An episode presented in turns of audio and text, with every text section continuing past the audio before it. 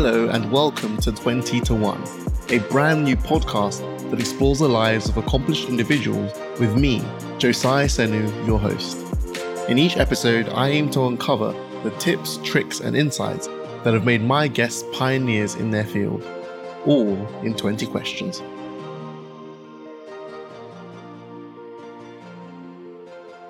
So it's my pleasure to introduce James Turner.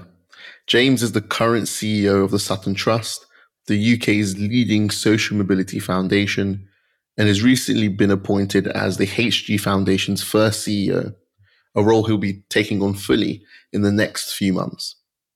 James has over 18 years experience working in the charity and education sectors, having previously been deputy CEO of the Trust's sister charity, the Education Endowment Foundation, or EEF. He's led the Trust's 135 million pound bid to set up the EEF in 2011, was its interim CEO, and then served as a founding trustee. James is also a trustee of the Centre for Homelessness Impact and a governor of a comprehensive school in the East Midlands where he lives. But I've also had the great pleasure of working with James on a number of projects while I was co chair of the Sutton Trust Alumni Leadership Board.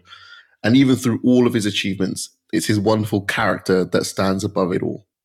James, it's a real honor to have you on the podcast. Thank you for joining us. No, thank you for asking me. I feel very lucky to be in such great company. James, you've been at the helm of the Sutton Trust since February 2019, and you've been fully involved in a number of different projects since then. Now, with this in mind, uh, I think there's no better person to ask this question. What does social mobility mean to you? And what makes the Sutton Trust approach to advancing social mobility so unique? Yeah, I mean, it's a very topical question at present because, of course, last week we had Katharine Singh, the social mobility commissioner talking about, you know, has there been too much focus on these sort of rags to riches stories?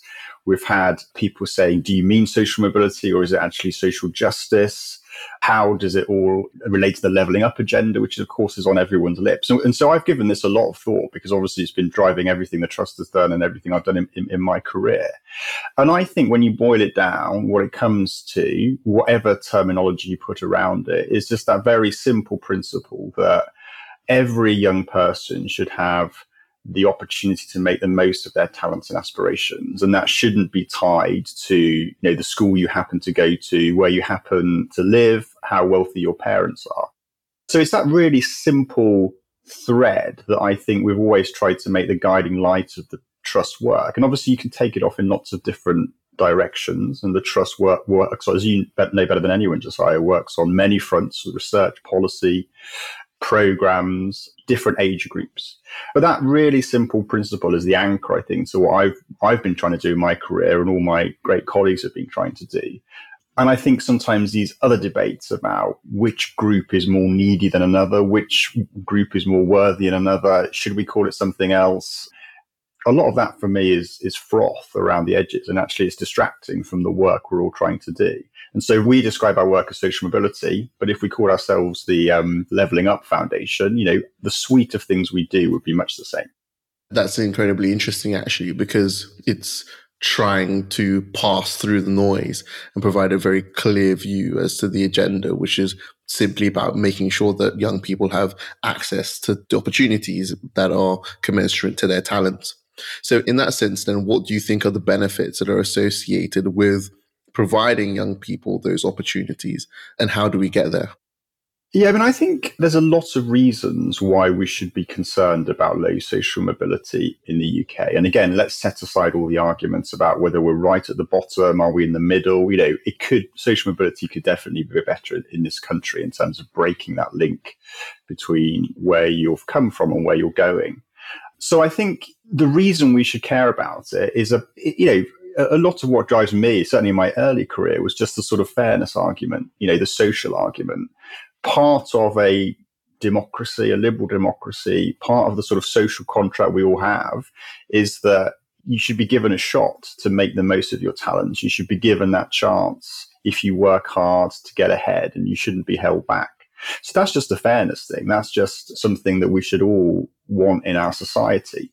But I guess what we've found at the Trust, and I think this has been a, a part of the developing narrative on social mobility, which has been really strong, is that there is, you know, an economic case for it as well. You know, e- even if you set aside those fairness arguments, the idea that as a company, as an employer, as a business, as the judiciary, as a media, as journalists or whatever, you should just fish in a very narrow talent pool. You know, whether that's uh, the talent pool of the 7% of young people who go to private school, whether that's a talent pool of the, the 20% of people who, who go to grammar schools, leafy comprehensives and, and, and independent schools. You know, I, I, don't know, but we should be looking for talent everywhere and it is everywhere. You know, all the Sutton Trust work and the work of other organizations in this space shows that there are brilliant young people who are given the chance will do exceptionally well and if we get those young people into great careers, then it's good for productivity, it's good for the economy, those companies will make better decisions,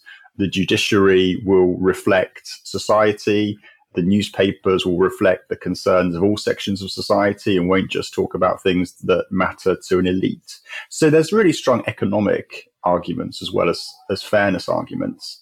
And in terms of what we can do about it, we at the Trust have focused on education as a key lever to social mobility, which is undoubtedly the case, and also that transition into work as well, because we know that even if you get the education right, if you're from a more disadvantaged background, you don't necessarily then have those same sort of labor market outcomes. You don't necessarily then go and do the same in the world of work. So we're focused on education, and those employment opportunities you know, through networks, internships, work experience, skills building, all of those things.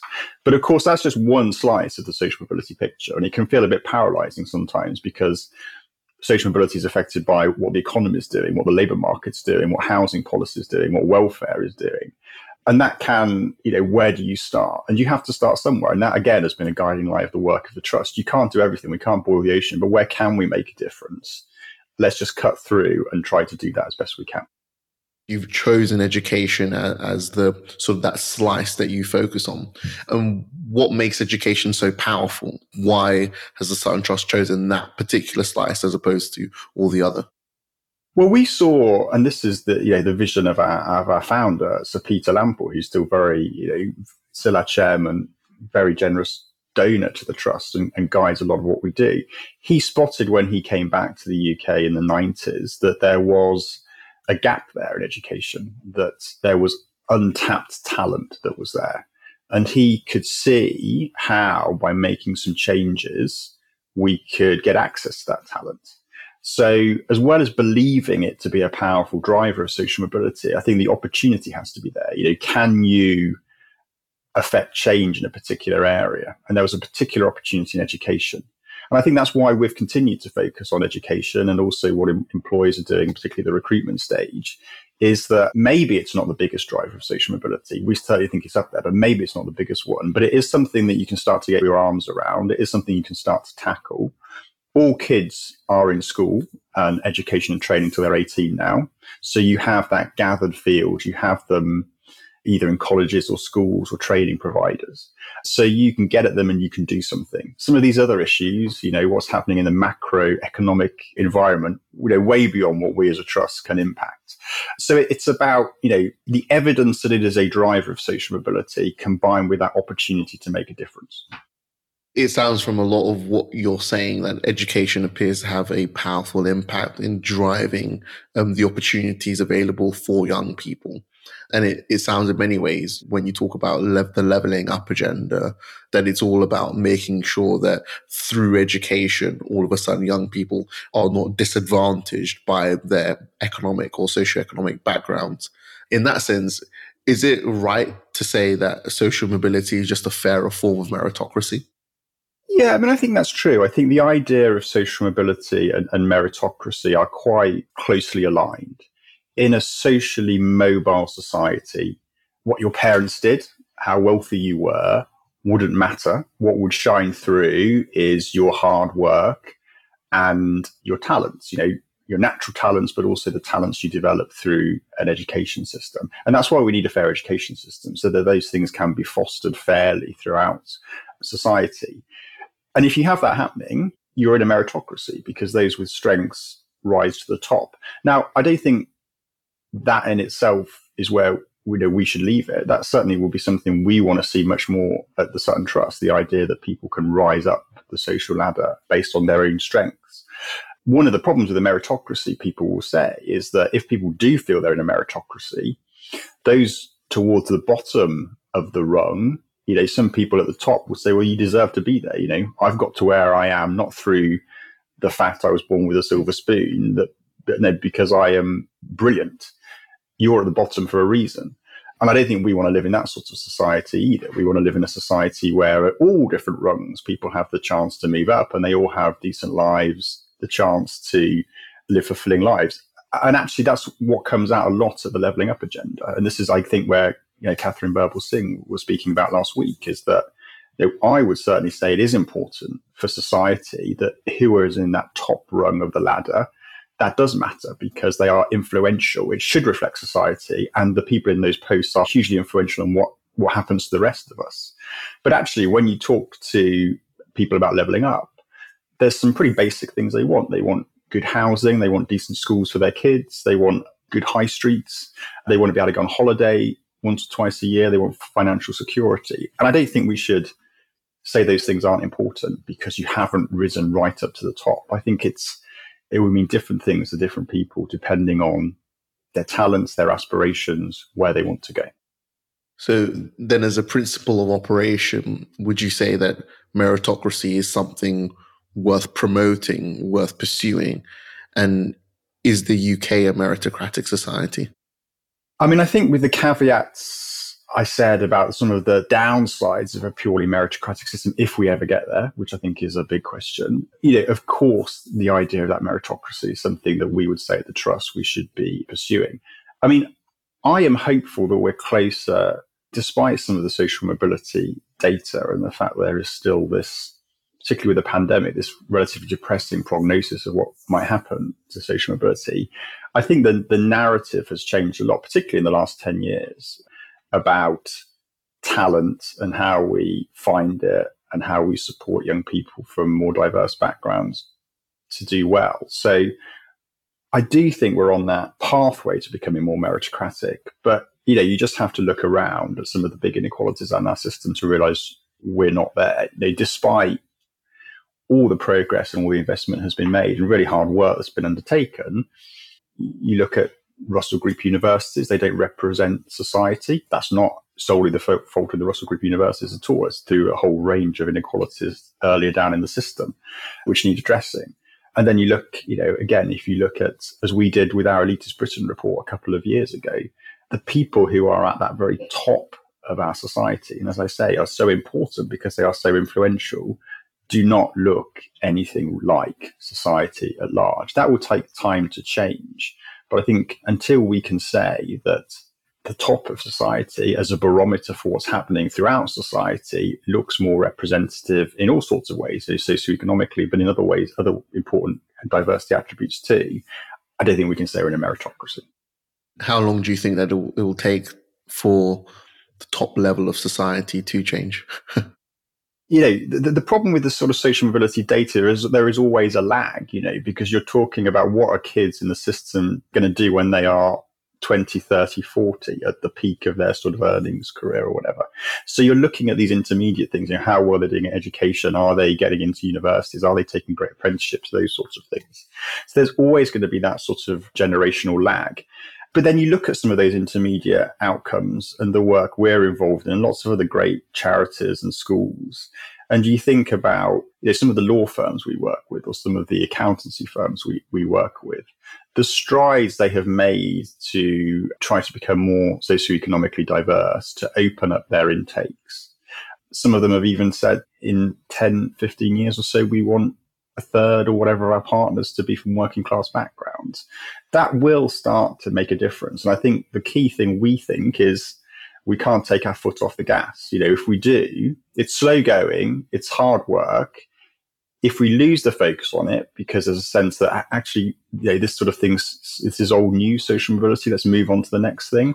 Everything that we know from the research will show that the sharp elbow the well resourced will reassert their position which is already a better position than everybody else in society. So we need to keep plugging away at this but it does take a long time. I think that's a great call to arms, right? To maintain the focus and maintain the agenda because of how important and impactful that it will be on, on so many lives, especially of those of the next generation. And so when you look at this government today and you look at what they're doing in terms of the leveling up agenda of, especially for young people, do you think that a good job is being done and what can be done to improve? Well, I think the sentiment behind leveling up, it's been overused, I think, but the, the phrase that often is associated with it, talent is everywhere, but opportunity is not. We, we, could have written that, talked about that 10, 15 years ago. But the sentiment has to be absolutely the right thing. There are parts of the country where opportunity is far too low and a particular social mobility cold spot. So to, to have that focus on fair opportunity and to have it place based, I think does make a, a lot of sense. I think everybody really is w- waiting to see, you know, what exactly does leveling up mean? You know, if you ask different experts, different people, they have different opinions. The extent to which it fe- features education, I think, is still something that we need to see. I mean, there are these new education investment areas which are welcome, but we also know there is a lot of deprivation outside of those areas. So, what is the solution for those? And then, of course, riding straight through all of that, you've had the pandemic, which has been the biggest in all sorts of respects, but in our world of education, it's been the biggest thing that's happened for decades and decades.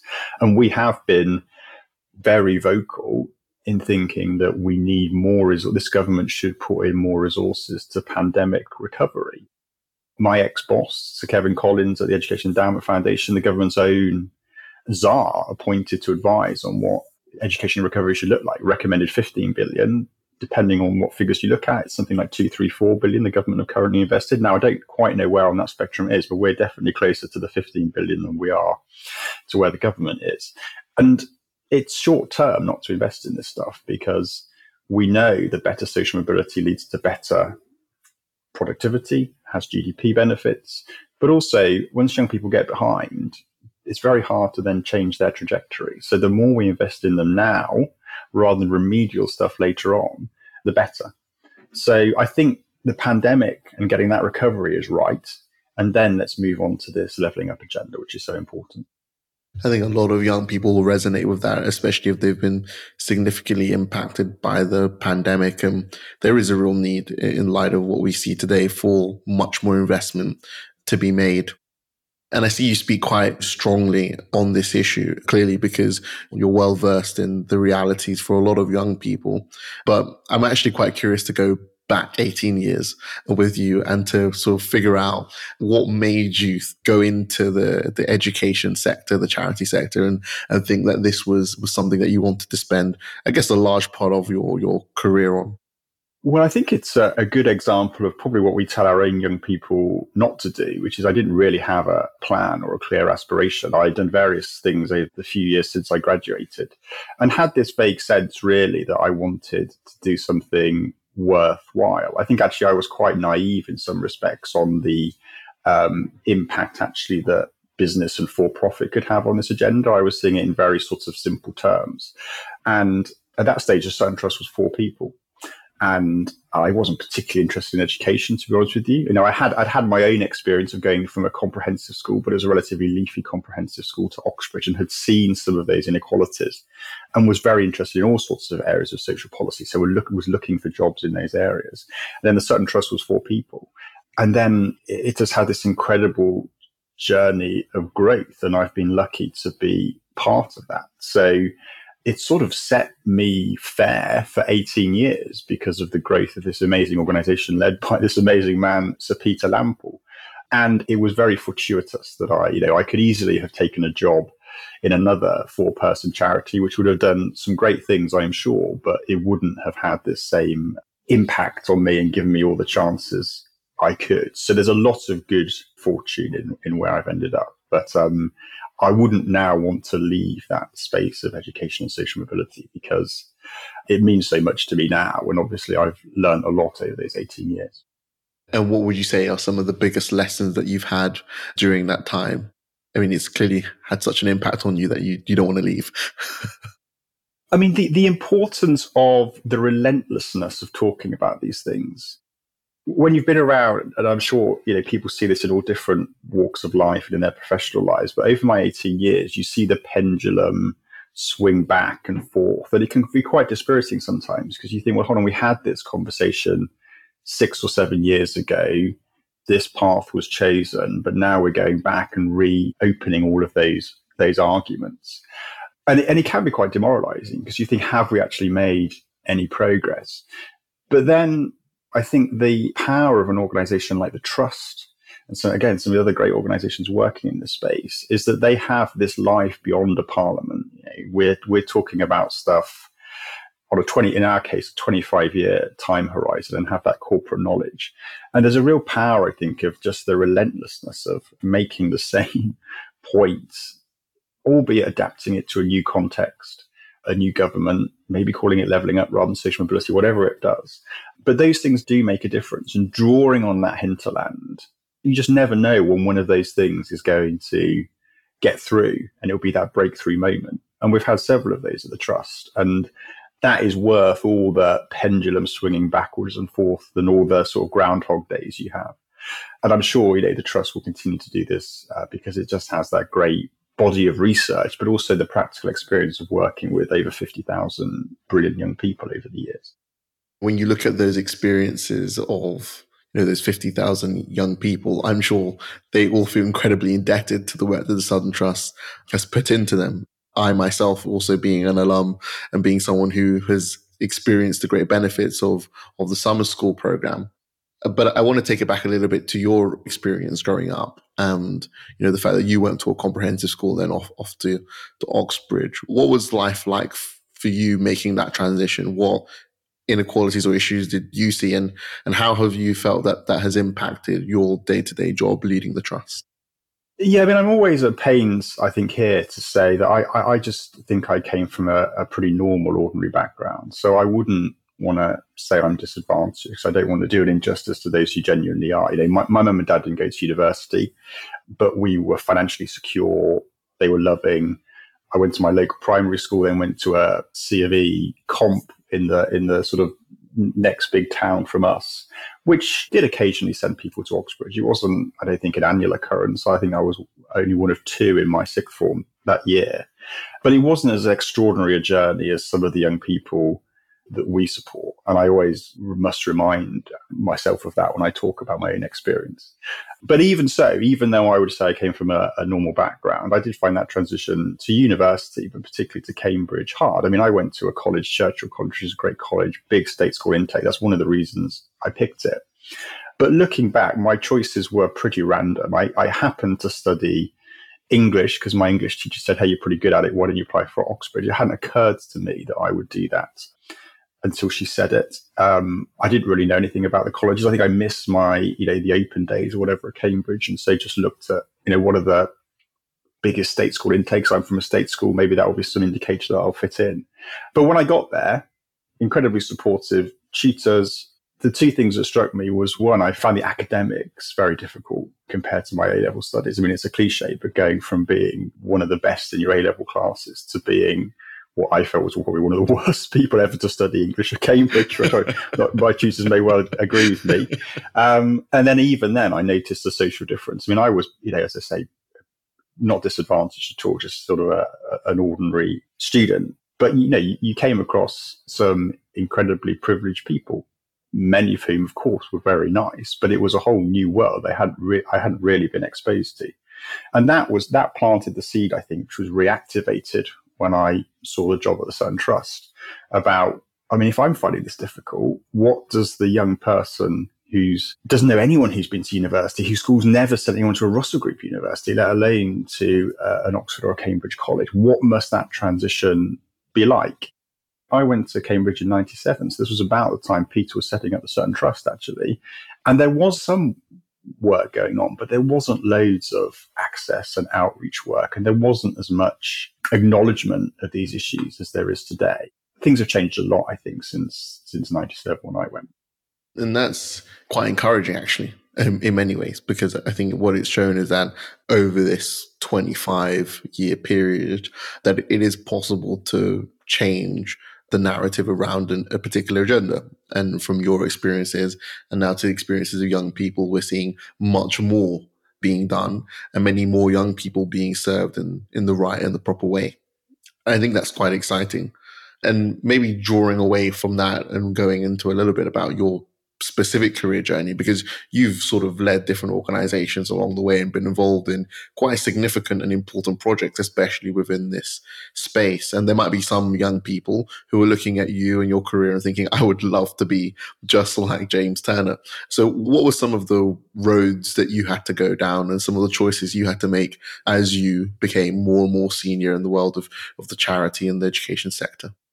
I think the first thing, particularly for a young person who doesn't quite know what to do, and I was definitely that young person, is is, is don't be afraid. I mean, it, it's easy to say but hard to do. You know, particularly when you graduate, you want some financial security. You might be worried about your debt or whatever. Particularly these days, I was lucky enough not to have any any student debt. But I think don't worry about trying a few things for those. You know, you've got a long career ahead of you, particularly when you know the retirement age seems to be going up all the time. We'll be working till we're in our seventies or whatever. um, you know, the, the, the, first three or four years, I did all sorts of things, uh, which in fact all proved really useful. Actually, so I was a paralegal because I was thinking of becoming a lawyer, and actually that has been really useful in terms of running an organisation and being familiar with legal documents. Then I worked as a civil servant in the Charity Commission, and that gave me a great overview of the charity sector, which I didn't know at that stage I'd actually end up working in. It was just a civil service job. And I worked just in an admin role, really, here in Millbank Tower, actually, for the Labour Party during the Tony Blair's second election win. And again, it was a very sort of lowly role, but just give me a bit of exposure to those things. So even though I didn't have any any sense that those things would gel together in some sort of coherent game plan, all of those things I've drawn on in my career. But then, you know, for me, it was just so lucky to get that break to get into the trust, which was a growing organization, because growing organizations provide opportunities. And it's very hard when you're starting out in your career to be able to spot those. But there are some things, you know, the the, the nature of the trustee body, who's driving it, is the agenda going forward, which it certainly was in terms of social mobility and education. So that was a good indication that this was a great place to sort of start my career proper, because that's what it felt like to me. This was this was where I was going to start what I'd probably do for the rest of my working life. But there's a lot of luck. And the one regret or big reflection I have, which I say to a lot of young people when they want to get into the charity world, is this, it, it's it's not like law or consultancy or being a medic or an architect. There's not a set career path. The sector is very, very diverse. There are some graduate programs, but they're few and far between. So you're not going to have that career mapped out for you. And actually, there's a lot of benefit. I see it happen quite a lot of people jumping into the charity sector later. So I don't be too sort of proud or dismissive of actually doing something in the corporate world first. And I was a little bit naive and, and, as I said at the beginning, and idealistic about this, I think, actually. But had I not have got the break of the trust to do five years or so as a lawyer or five years as a management consultant, not sure I'd have passed any of these selection processes, but in theory, to do those things and then to jump in to the sector and bring those expertise, I think that's a great way sometimes to tread that line between wanting to get in the, the not for profit sector, which is by its nature quite unstructured and can be quite haphazard, while also giving yourself a little bit of security, a little bit of structure, and a little bit of direction to your career. That's incredibly useful advice, actually. And I think a lot of people who are thinking about maybe joining an NGO or, or maybe having a career in the charity sector at some point will think very clearly about those choices and a career elsewhere could also be very, very useful. And, and it sounds like actually the things that you learned elsewhere early on in your career have had a huge impact as to, you know, how you manage your, your day to day to today. And I'm sort of thinking about your day to day today and, and, you know, what is life like for the CEO of the Sutton Trust? What, what do you sort of get up to? What does your typical day or typical week look like? It's a very uh, apposite question um, as I reflect back on my time there. But but also, of course, you know, I I started as CEO a year or so before the pandemic struck, so it's felt like a very untypical CEOship. But then maybe they all do. This is my first experience of being a CEO. But I suppose the and I think this is particularly. I mean, the, the, the trust is a, an organisation now of about forty people. We've grown quite a bit. and we spend six, seven million pounds a year. So we're not a huge charity, but we try to get as much bang for buck out of, out of what we do spend. And also as, as much of the money and the resource going to our projects and going to young people as opposed to keeping it here in the center. So it's not a huge infrastructure, but what it does have is lots of different work streams. So you have you know, we're trying to cover everything from early years through to access to professions. So you have all of those different policy areas. You know, what's happening in schools, what's happening in apprenticeships, what's happening in the early years, what's happened um, in higher education. Plus, you have different approaches. So we conduct research and policy work, as you know. You know, we, we try to be strong on communications, but we also run programs which now reach um, 8,000 people. So, as CEO, you've got that very um, having to bounce between all of those things. Um, and luckily, I've got a brilliant colleagues who are excellent in their own fields, but you have to sort of try to knit it together and make sure they are all getting different attention. And so, so in some, some parts of the year, my day will be wholly focused on research and policy because it's an important white paper. We've got a we've got a report coming out. On other days, you know, we're gearing up to, to programs, and so most of my time will be spent on supporting that team, getting the budgets right, getting the fundraising in place as well. So it's a bit of a cliche, but there is not a typical day. But as I'm sure anybody in a sort of relatively senior post would say, it's just that ability to switch and to have the bandwidth to be one moment looking in quite a lot of detail with your finance finance director about a budget. Then you have to think about what is that policy recommendation going to be when we meet the Secretary of State next week or whatever to talk about apprenticeships policy, for example. So it's trying to balance all of those things. And I find myself thinking of myself a little bit as a, a jack of all trades and master of none. You need to know a little bit about lots of things. I think, like everybody, you wish you knew more on all of those things, but there just isn't isn't time. And, and I guess the other different thing I think we have here at the trust is we have uh, Sir Peter, who is executive chairman and founder. So again, you have that additional level of support as CEO with someone who's very knowledgeable, very engaged. And so it's not as lonely, I suspect, as some CEO posts because you do have that. You have a great senior team, and then you have Peter there as well it sounds like a very exciting job that you're doing and, and certainly at the forefront of driving a, a really important agenda on the national front. So I, I, sort of wish I had your job in many, in many ways.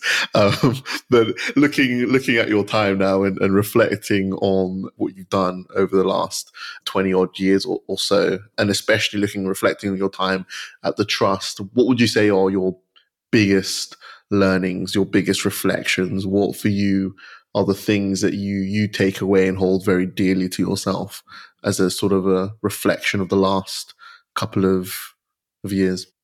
When i think about my time at the trust i get i guess the three or four things that just really because um, i've been in very reflective mood as you can imagine after you know leaving after so long. The things that you know really i think are big successes of, of the trust have been putting social mobility on the map. We didn't do it single handedly, but when I joined, I didn't. When I joined the trust, I didn't even. I'm pretty sure use the term social mobility in my interview. No, people weren't really talking about it.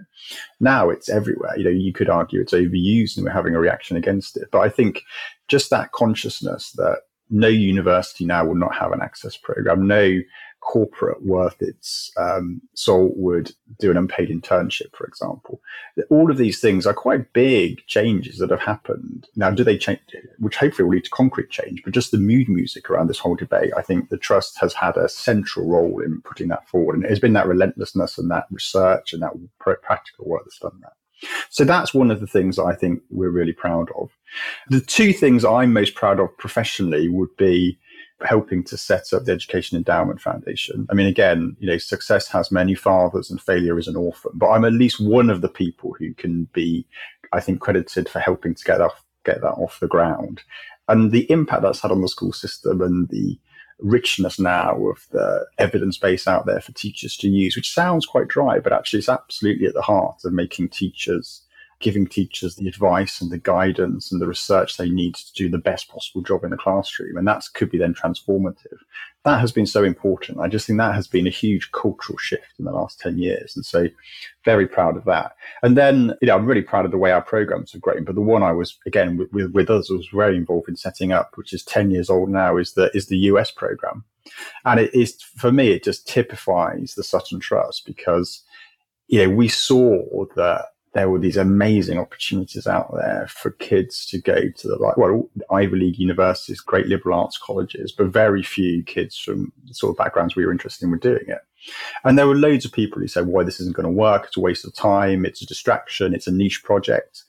But you know, we did it. You know, with our great partners at the Fulbright Commission, and in those ten years, over five hundred young people from poor, low, moderate income state school backgrounds have now gone to some amazing US universities with great amounts of financial aid, which means they come out with no debt and have had stellar careers. And we're lucky enough to have at least one of them working back here with us and many on our alumni board as well. And so, as a, as a, as, as typifying what the Sutton Trust is about and the impact we've had, I mean, those the achievements of these young people stand on their own, but just being the oil in the wheels to make that happen is is something that I'm hugely proud of, and I think really goes to the heart of what the Sutton Trust is about. That's wonderful, and I think a lot of young people will will feel the impact it can be quite incredible to see the work that has been done by Sutton Trust and how that's evolved over time. And, you know, your hand and your involvement in making that happen will be a, a, very much a lasting contribution, I'm sure, for the next generation and the next CEO who comes in and, and tries to emulate and, and what you've done, which I'm, which I'm sure will be very difficult, I, I think, in, in the grand scheme of things. But as you step away now and you go off and, and sort of take on another challenging role within the tech space, for example. What do you see as the future of social mobility? Where, where are we going? What is the next outcome for, for the next 25 years, um, at least in your view?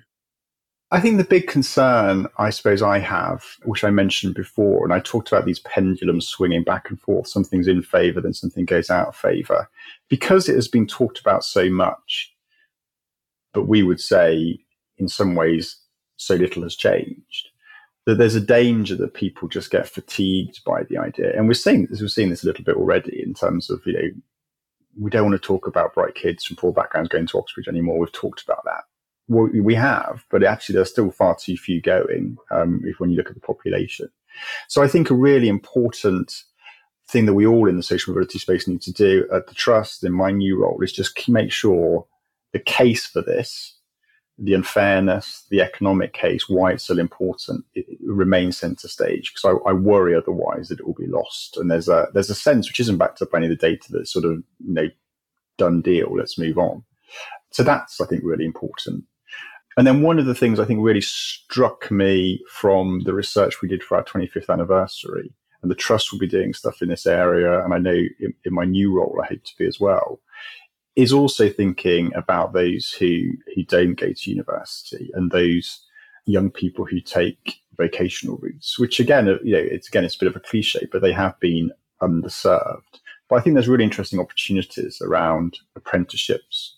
I think what vocational and technical education looks like in a labor market that is changing so rapidly. And there are lots of jobs, for example, in tech, which didn't exist 10 years ago, and the pathways into them could be quite different from a traditional pathways.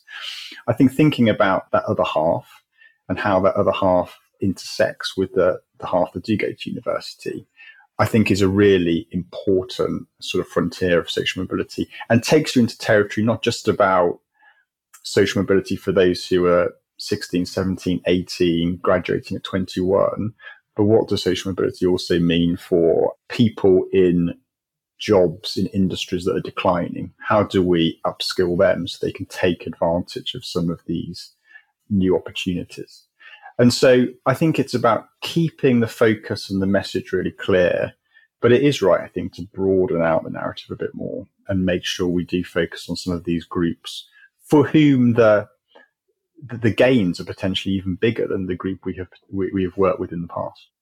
I think those are those are really powerful words, and as we come to the end of the podcast, I think it would be nice to hear your, I guess, your final words in terms of what pieces of advice, what piece of advice would you have for young people who come from non-privileged, disadvantaged backgrounds, who want to make the best of their talents and don't have the opportunities, what do you think that they can do to contribute to our society? I would say to them, and again, it's an easy thing to say and hard to do, is just believe in the strengths of your talents. You know, all the research that we've done over 25 years, all the experience we've had working with over 50,000 young people, I am in no shadow of a doubt that every young person from a working class, low moderate income home, there is as much talent in that population as there is in any other part of society. So just believe that and don't let anyone tell you otherwise and don't diminish your expectations, your aspirations as a result of it. So have that self belief. And obviously, you know, schools, colleges, organizations like us will do as much as we can to help you build that. But I suppose the other thing I would say, which I think is a, a, reason to be hopeful, is as I say, the mood music is changing. I think, even if it's not translating into as much as action. But I've, you know, I've dealt with hundreds of people working at universities, employers, politicians, almost to a person. They have wanted to find talent and they haven't wanted to discriminate against those from socioeconomic, uh, the disadvantaged backgrounds. They just don't necessarily have the tools or know how to access them or what the best way is to support these groups. So I guess I, I think the wind is you know, people will want you to succeed. So believe in yourself and believe that other people want you to succeed as well. Because over my 18 years, I've met very, very few people who don't believe in this mission.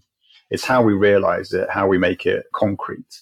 But the sentiment that going back to where where we started that every young person should be able to feel their talents and aspirations regardless of background that's very very widely held Thank you so much, James. That was incredibly useful and a, a, real insight into what we can do to make the UK a fairer place for our young people. So, really appreciate your time. Thank you so much for joining the podcast. Thank you, Josiah.